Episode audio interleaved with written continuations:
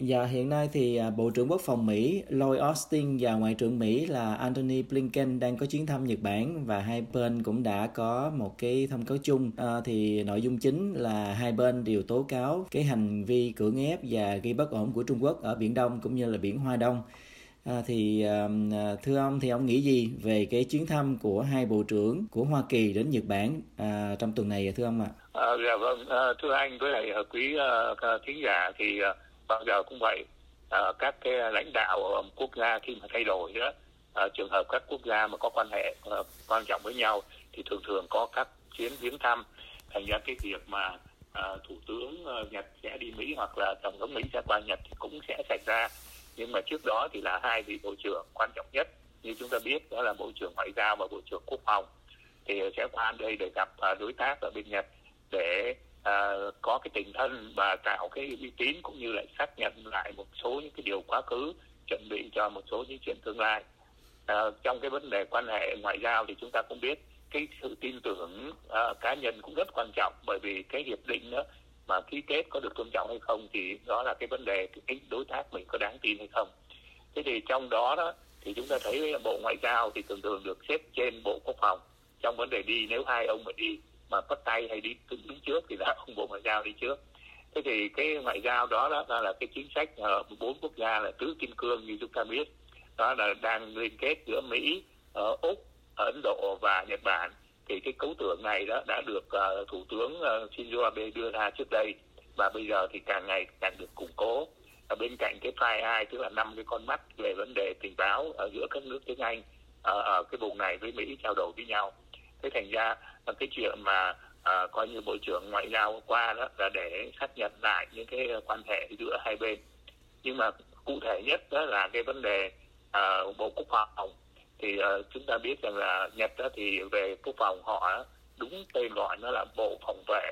À, trong cái ngôn từ thế giới thì người ta dùng là uh, defense ministry cho nên người ta gọi chung là bộ quốc phòng. Nhưng mà nhật đó, chữ đúng của họ là bộ phòng vệ. Tức là chỉ có thủ thôi thành ra thí dụ như họ trang bị lá chắn hỏa tiễn uh, Aegis uh, hoặc là coi như Patriot. Nhưng mà cái ở giữa đó tập trung là cái tháp thì họ lại không có.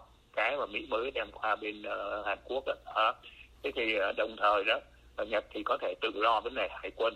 Nhưng mà hầu hết không quân mà chiến đấu cơ uh, chủ lực đó, thì đều là mua của Mỹ hết.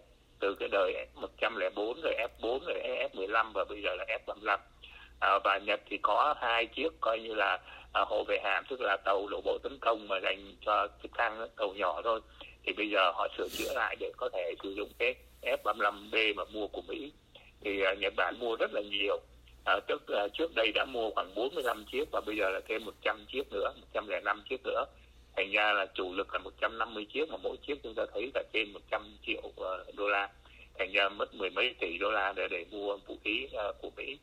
Uh, và đồng thời là hai bên xác nhận Ờ, cái vấn đề là Mỹ sẽ hỗ trợ Nhật trong cái vấn đề cái đảo à, quần đảo mà tiếng Nhật thì gọi là Tiêm Cát đó, tức là Senkaku mà Trung Quốc thì gọi là Điếu Ngư.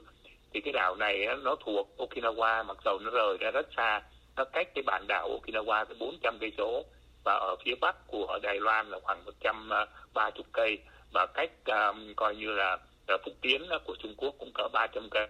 Thì từ xưa tới giờ nó là đảo hoang không có người ở nhưng mà Nhật thì có căn cứ quân sự gần đó thôi chứ cũng không ở ngay đó.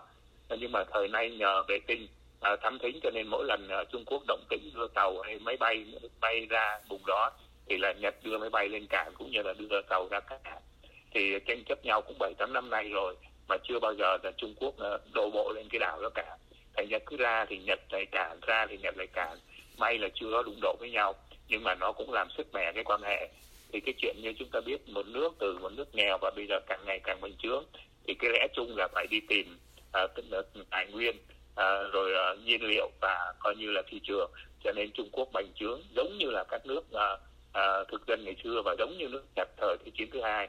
Thì bây giờ Trung Quốc cũng đang làm những cái điều đó và nó đe dọa uh, an ninh toàn vùng.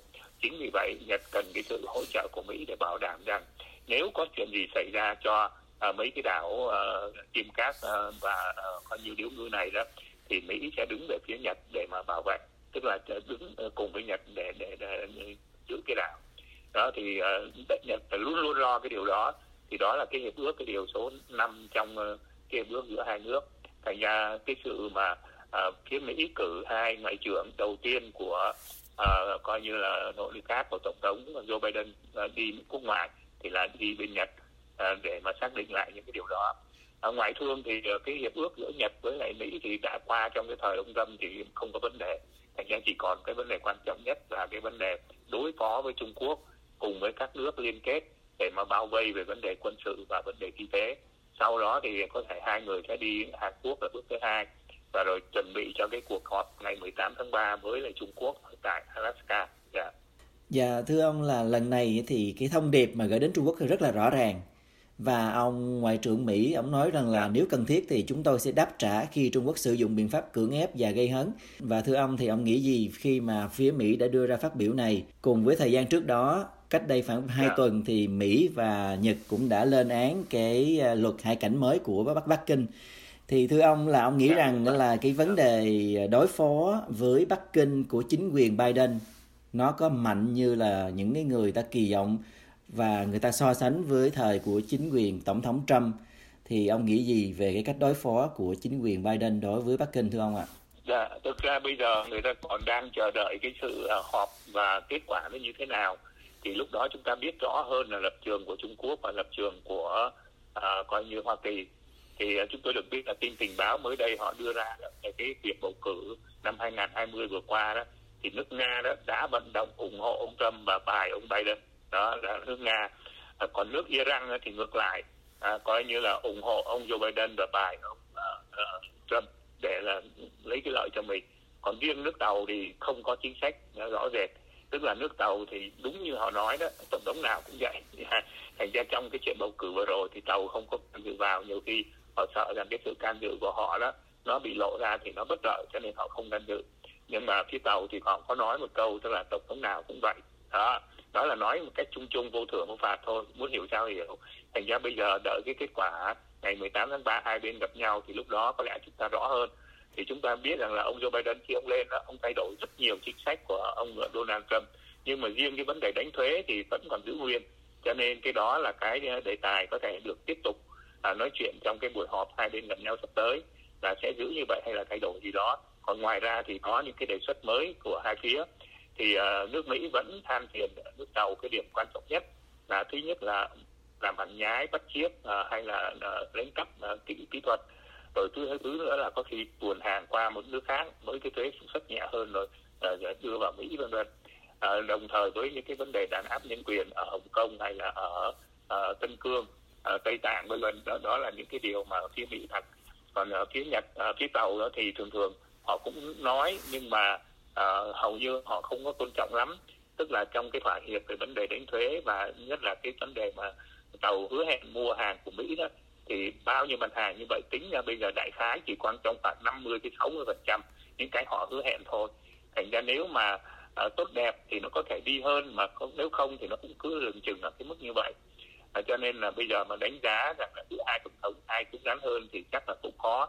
Nhưng mà biện pháp thì chắc chắn nó không phải chỉ đơn giản là vấn đề tăng thuế mà còn nhiều cái vấn đề khác nữa. À, thí dụ như vấn đề Trung Quốc uh, tìm cách uh, uh, coi như hạn chế sản xuất uh, rất hiếm thì cái chuyện đó Nhật cũng đã có cách đối phó và Mỹ bây giờ cũng rất đầu, đầu tư tự khai thác tại đất mình. Tại ngày xưa đó là có quặng nhưng mà họ không muốn lọc khai thác thì nó làm ô nhiễm. Nhưng bây giờ cái tình hình mà cứ lệ thuộc vào nước ngoài như cái vụ covid đó những cái cái hàng vật dụng uh, tương đối rất là những cái cái khẩu trang thôi cũng thiếu nữa cho nên là những cái vấn đề có tính cách cơ bản à, về sinh hoạt của một quốc gia đó thì mình phải sản xuất tại nước mình để mà bảo đảm khi có những cái bất đồng hay có chiến tranh.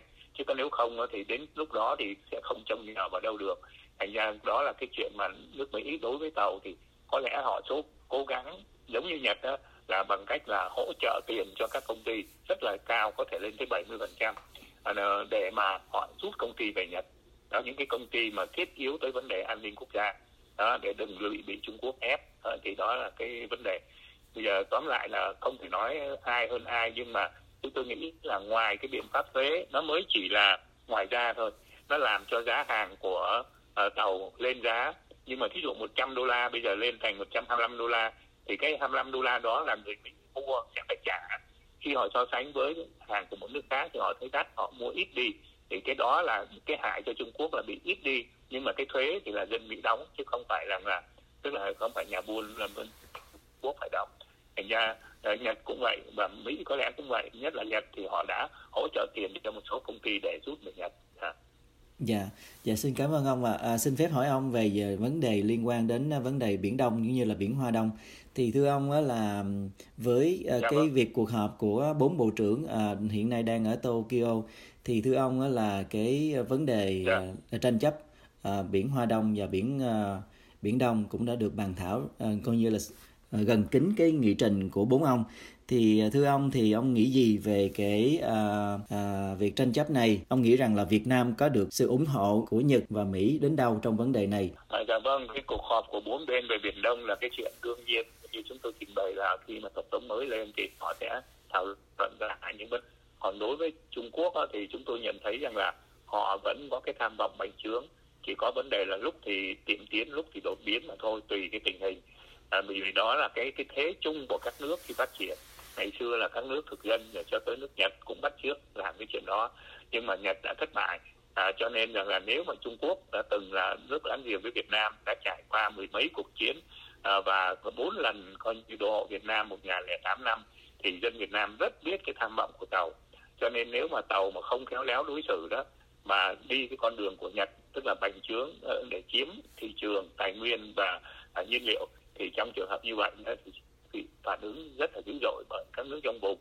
À, trừ một vài nước à, vì ân hệ của nước tàu mà không có lên tiếng mạnh ví dụ như lào campuchia hay là philippines nhưng mà còn các nước khác ví dụ nhật hàn quốc à, và việt nam thì sẽ mạnh hơn. À, à, cho nên rằng là à, như chúng ta biết rằng là nhật với việt nam hiện tại đã có mối quan hệ tương đối tương đối là rất là tốt vì hai bên cùng có một cái kẻ thù tiềm năng. À, đó là trung cộng đã, đang phát triển. Thành ra nó sẽ lấn át cái quyền lợi của Việt Nam và lấn át cái con đường ở, giao thông huyết mạch ở, ở biển Đông. Thì trong trường hợp như vậy Mỹ cũng bị ảnh hưởng đồng minh Mỹ bị thì Mỹ cũng bị ờ, vân vân. Cho nên Mỹ lâu nay có cái thái độ rất tích cực từ đời ông Obama đã nói chuyển trục 60 phần trăm qua đây. Thời ông Trump thì vẫn tiếp tục. Và bây giờ thì cũng sẽ vẫn tiếp tục à, thành ra đặc biệt chúng ta thấy như là nước tàu á, là đưa ra cái luật hải cảnh cho phép nổ súng vân vân. Rồi suốt tháng 3 này thì họ tập trận. Và phân Trung Quốc cũng không phải là cái đồ thứ dở. Ngày xưa họ yếu kém mọi thứ chứ ngày hôm nay á thì hầu hết họ có đầy đủ mọi mặt hàng vũ khí kể cả những cái loại uh, uh, dùng laser hay là súng uh, điện tử vân vân. Uh, cho, cho tới vệ tinh à, cho tới đủ các loại những các loại tiễn à, tầm gần tầm trung tầm xa rồi bom A bom H uh, à, nguyên cái chuyện covid giả thiết thôi. Là nếu mà họ chủ trương thì chúng ta thấy đó chỉ có vài cái con covid à, cũng đã đã gây náo loạn cả thế giới rồi. Thành ra thế giới mà đi tới chiến tranh mà không ngăn cản được mà dùng tới những bom nguyên tử bom a bom h hoặc là thường vi, vi trùng thì rất là nguy hiểm. Thế thì trong cái tình trạng như chúng ta thấy là ông thủ tướng Shinzo Abe trước đây cũng như là ông uh, Suga à, khi lên đầu tiên là đi Việt Nam. Đó thành ra đối với với trong vùng đó thì Việt Nam là đối tác quan trọng nhất của của, của Nhật là có vẻ thân thiết. Còn Hàn Quốc thì nó có những cái mối hận từ xưa là Nhật là đô hộ Hàn Quốc cho nên à, tuy là cùng có cái kẻ thù nhưng mà không được thân thiết lắm.